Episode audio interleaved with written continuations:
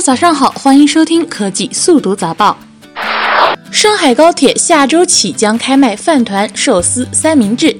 高铁动车组密封性强，泡方便面味道很大，所以高铁上并不卖方便面，但会提供热水给旅客使用。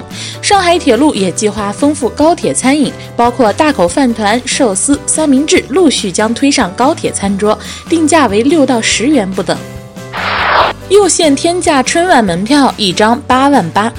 新年将近，五八同城及赶集网等均出现有人高价出售二零一六年猴年央视春晚现场门票的情况。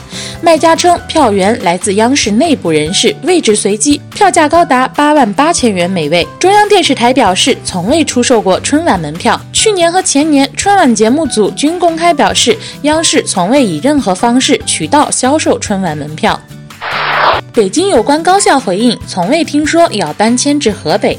为疏解非首都功能，北京部分高校将由北京迁往北戴河新区。北京化工大学、北京科技大学、北京邮电大学回应，从未听说过学校要搬迁至河北。北京电影学院也称，北京电影学院也称不会外迁。河北三大运营商强推销涉嫌违反反不正当竞争法。据河北省工商局报道，中国移动、联通、电信等三家公司的河北分公司采取赠与学校领导、班主任、联系人老师话费的方式，向广大学生强行推销校讯通、家校通、易校通等产品，涉嫌违反了《中华人民共和国反不正当竞争法》。好啦，今天的科技速读早报到这里就结束了，让我们明天再见吧。